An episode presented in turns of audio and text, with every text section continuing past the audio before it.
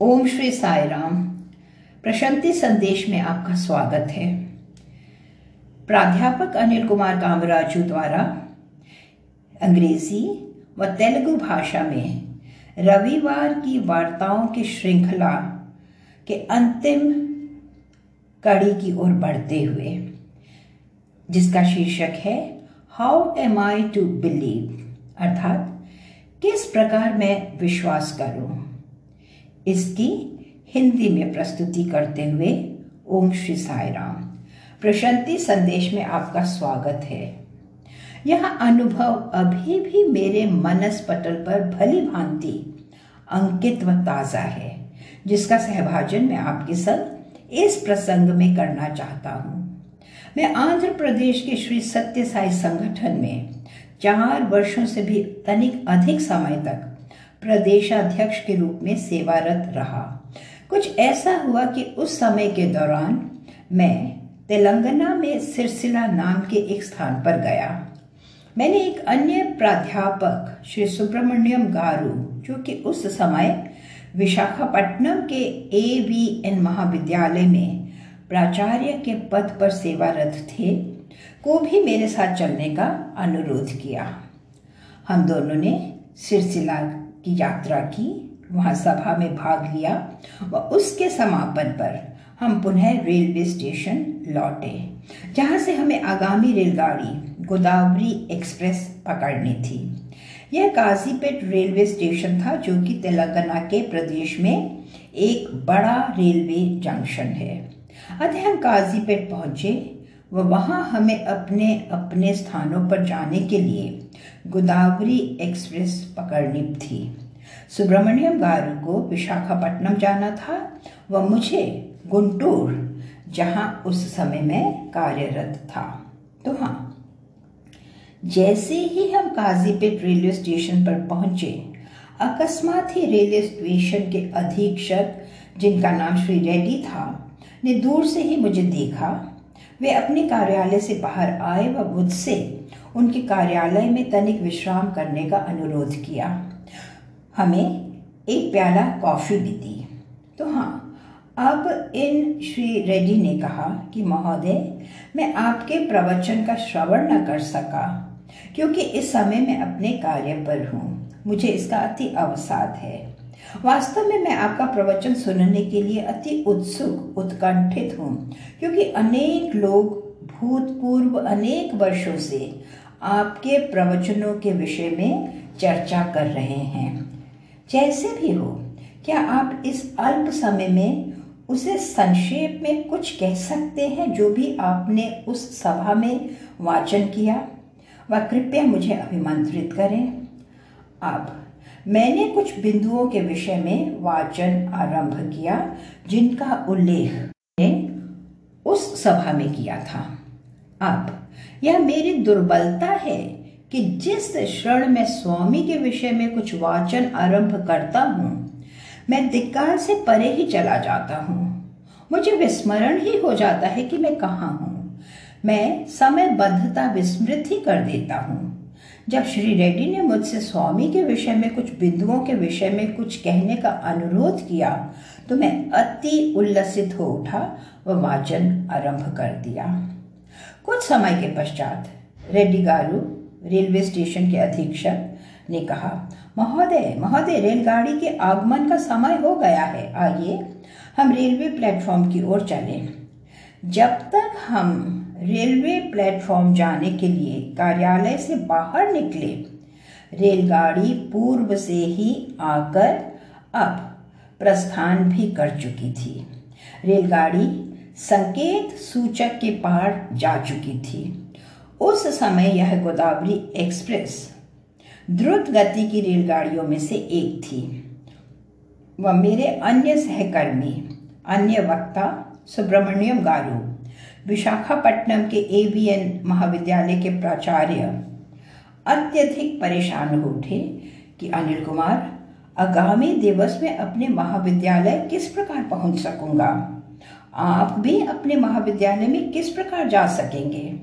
हम दोनों की ही गाड़ी छूट गई है। मुझे आपके साथ ना आना चाहिए था।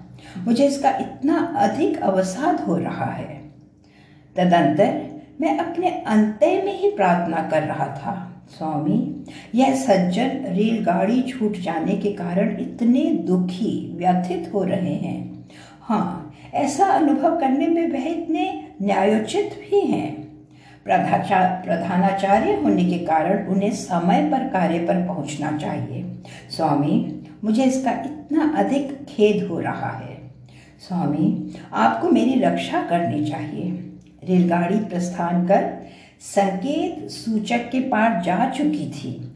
मुझे विदित नहीं कि आप इस समस्या का समाधान किस प्रकार करेंगे। मैं अपने अंत में निशब्दता से स्वामी से प्रार्थना कर रहा था। मेरा विश्वास करें अथवा नहीं।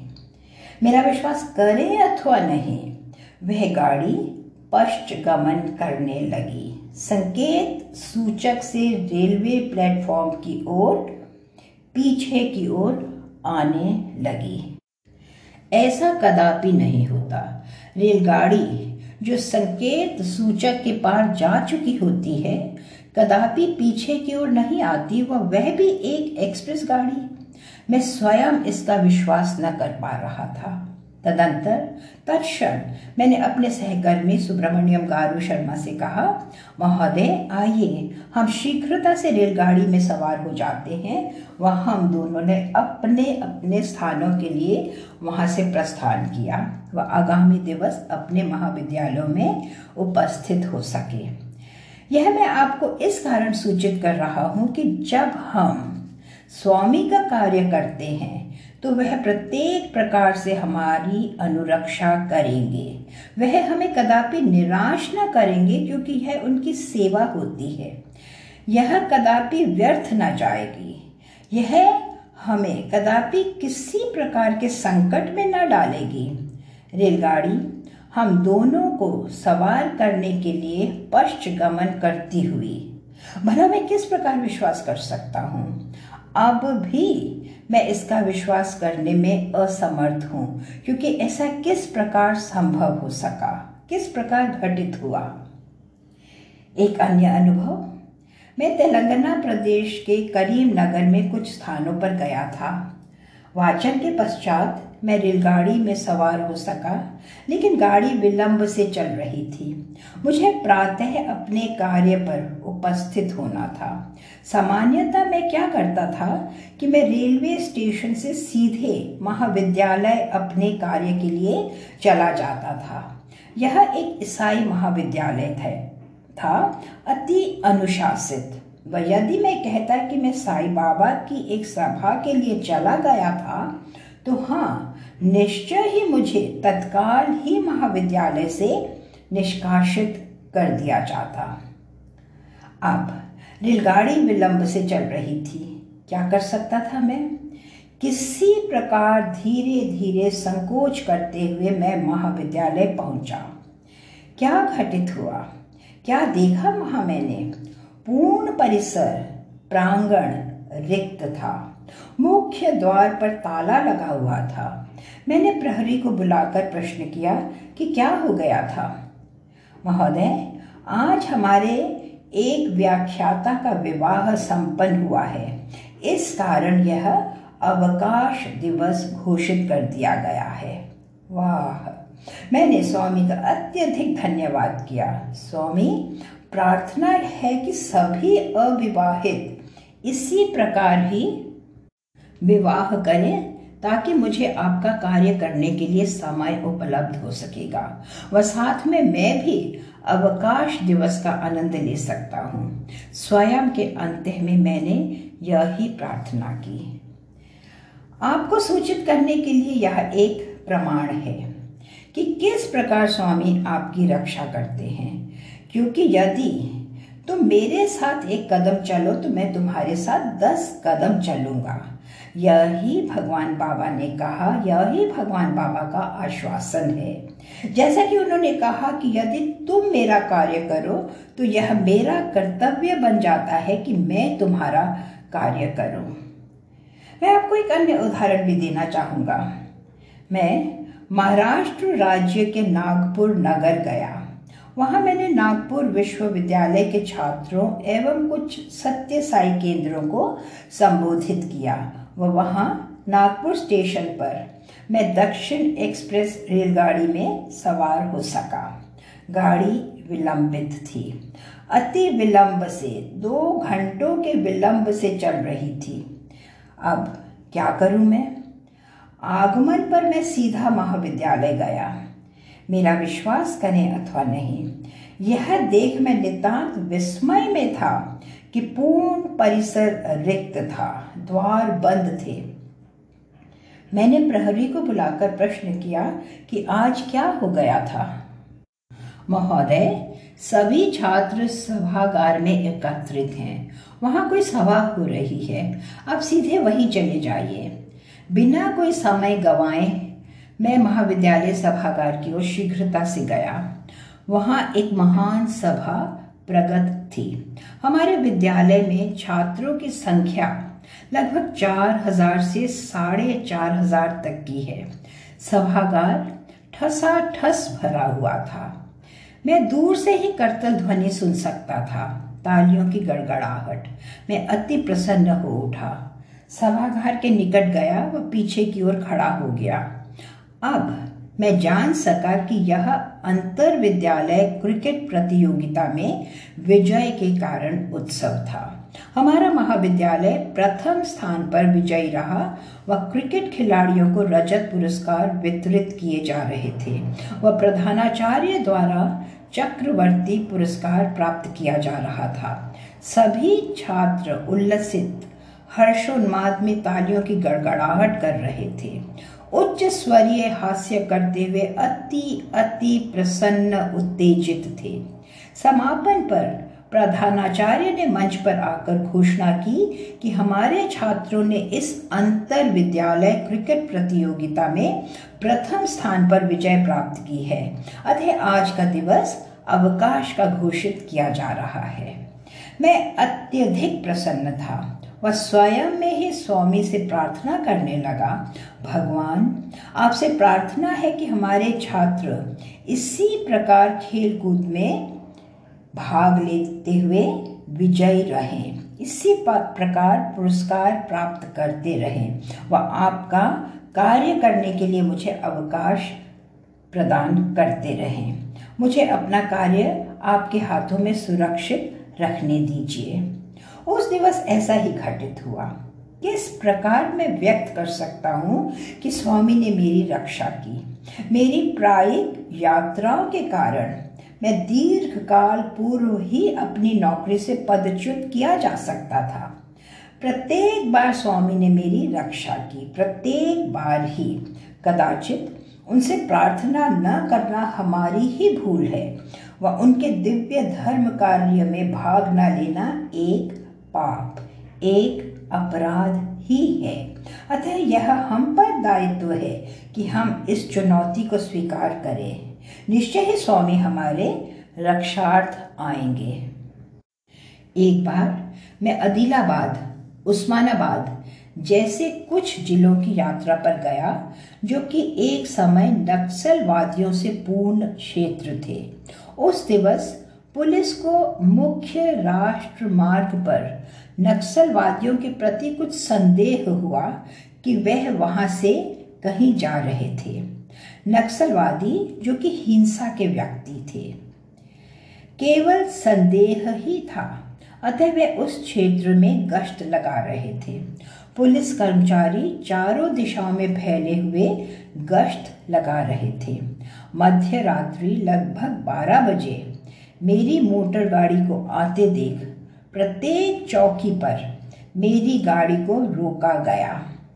अपने हाथों में बंदूक थामे, पुलिसकर्मी गाड़ी की खिड़की से भीतर झांकते तो हाँ मुझ पर गोली चला भी सकते थे, क्योंकि नक्सलवादियों के कारण उन्हें इसका पूर्ण अधिकार है। समाप्त। क्षण भर में ही मुझे मौत के घाट उतार समाप्त किया जा सकता था। लेकिन प्रत्येक बार जब भी पुलिस कर्मियों ने अपनी गर्दन खिड़की से गाड़ी के भीतर की, वह स्वामी का छाया चित्र देख सके, वह मुझे जाने की अनुमति दे दी। प्रत्येक बार ऐसा ही हुआ। मोटर गाड़ी को रोका गया, मुझे तलाशा गया व तदुपरांत स्वामी का छाया चित्र इस प्रकार देखकर मुझे जाने की अनुमति दे दी गई। परवर्ती समय में जब मैं प्रशांति निलयम आया तो स्वामी ने कहा कि क्या तुम्हें समय का कोई ज्ञान ही नहीं?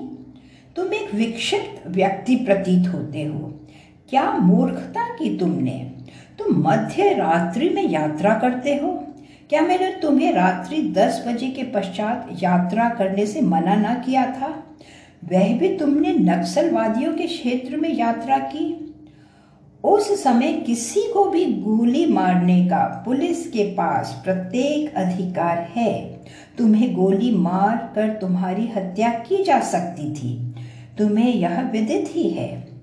पूर्ण रात्रि मुझे तुम्हारी निगरानी करनी पड़ी। पूर्ण रात्रि मुझे तुम्हारी सुरक्षा करनी पड़ी।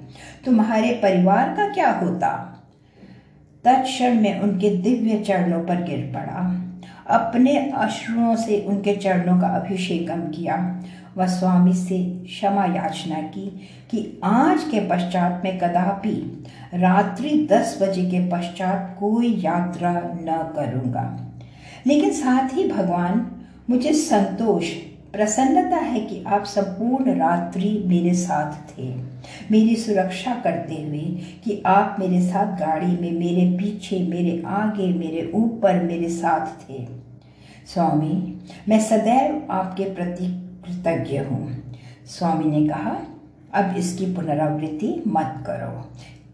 इसका सहभाजन मैं आपके साथ, आपको यह बोध कराने के लिए कर रहा हूँ कि किस प्रकार स्वामी हमारी रक्षा करते हैं? किस प्रकार स्वामी हमारी अपेक्षा करते हैं? इस कारण हमें निसंकोच ही उनके दिव्य धर्म कार्य में भाग लेना चाहिए। पूर्व से भी कहीं अधिक उत्साह सहित। आप सभी का धन्यवाद।